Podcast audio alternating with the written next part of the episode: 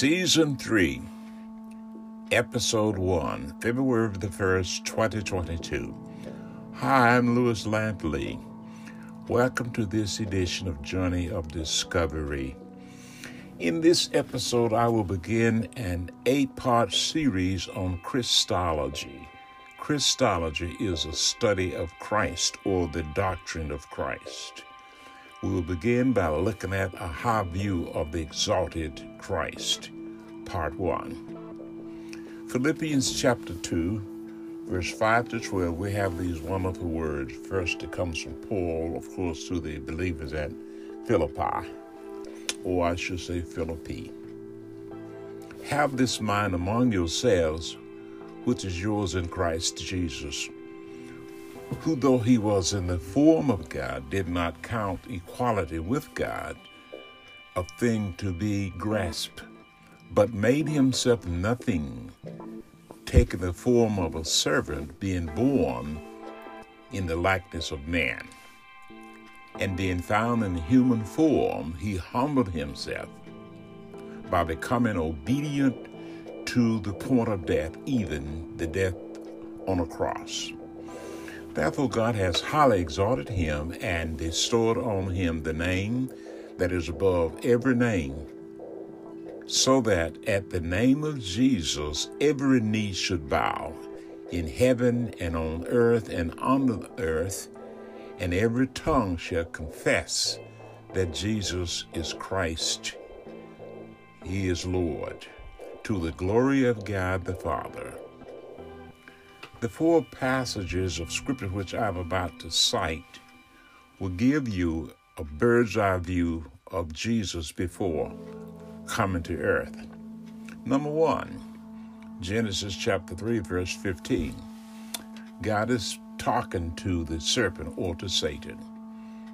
I will put enmity between you and the woman, and between your offspring and her offspring he shall bruise your head, and you shall bruise his heel. Genesis 3:15.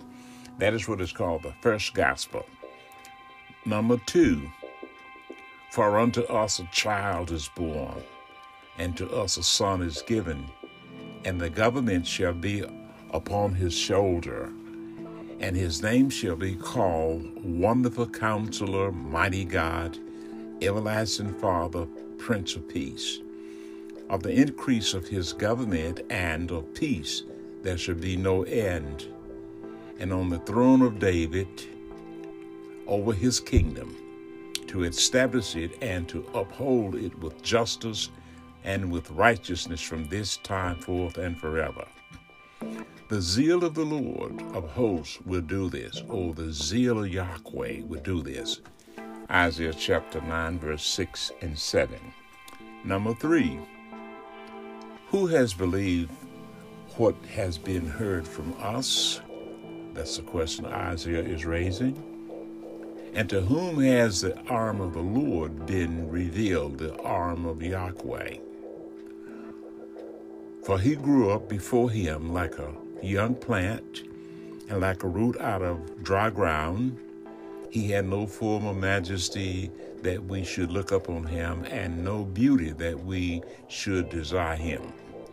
He was despised and rejected by men, a man of sorrow and acquainted with grief, and as one from whom men hide them hide their faces, he was despised, and we esteemed him not.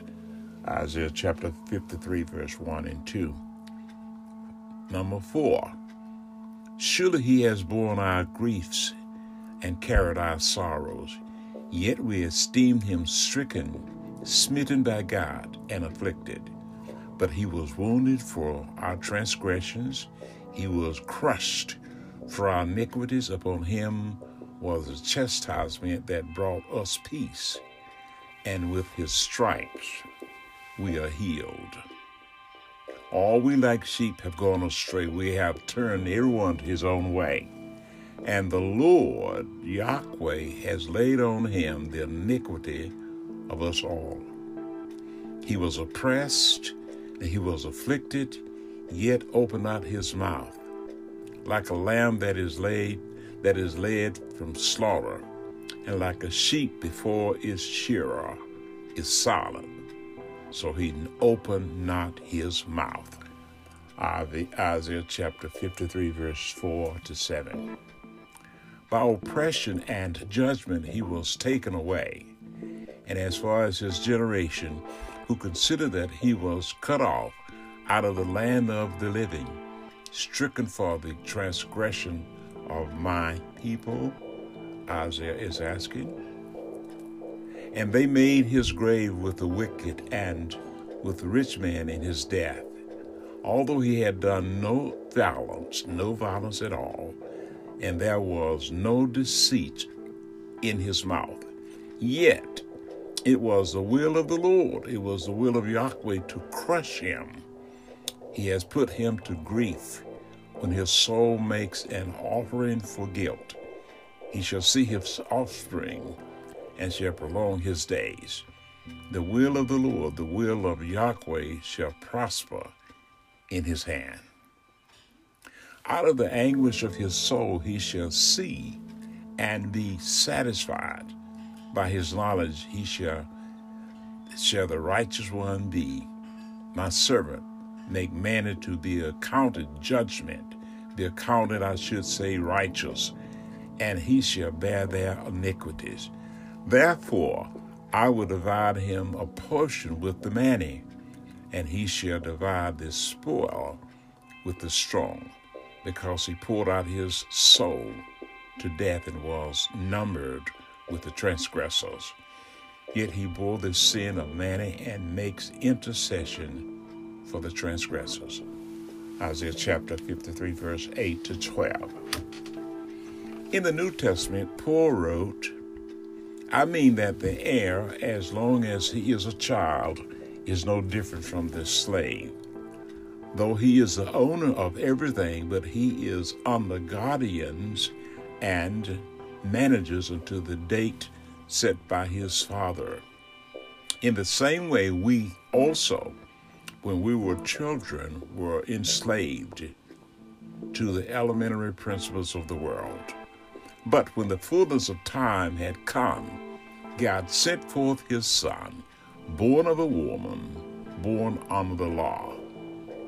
Galatians chapter 4, verse 1 to 4. In season 2, we were introduced to the Ordo Salutis, meaning the order of salvation, meaning the order of salvation. The first phase that of that order is election by the Father, having out of his mere good pleasure from all eternity elected some to everlasting life, did enter into a covenant of grace to deliver them out of the state of misery and bring them into a state of salvation by a redeemer. Second Thessalonians chapter 2 verse 13. In season 3, we will unpack the second phase of the Ordo Salutis. That is redemption by the Son. That's where we'll be going for the next several episodes. We'll, uh, we will examine his eternality, that is Christ, his virgin birth, his ministry, his death, his burial, resurrection, ascension, and his present ministry. The glories of his life and ministry are staggering and should be a source of great joy and motivation to love and serve him more faithfully. And I trust as we move through the high view of the Lord Jesus Christ, your love and my love will increase mightily. Here is a praise response from Psalm 90, verse 1 and 2. Lord, Yahweh, you have been our dwelling place in all generations. Before the mountains were brought forth, from everlasting to everlasting, you are God. In John chapter 1, verse 1 to 5, we read, In the beginning was the Word, and the Word was with God, and the Word was God. He was in the beginning with God. All things were made through him, and without him was nothing or not anything made that was made. In him was life, and the life was the light of men. The light shines in the darkness, and the darkness has not overcome it. Did you catch that last clause in verse 1? And the Word was God. That's that's monumental. And the Word was God. That's it. Jesus is God. Does that thrill you? Jesus is God. That's who He is. Well, that's it for now. I'm wishing for you an amazing day.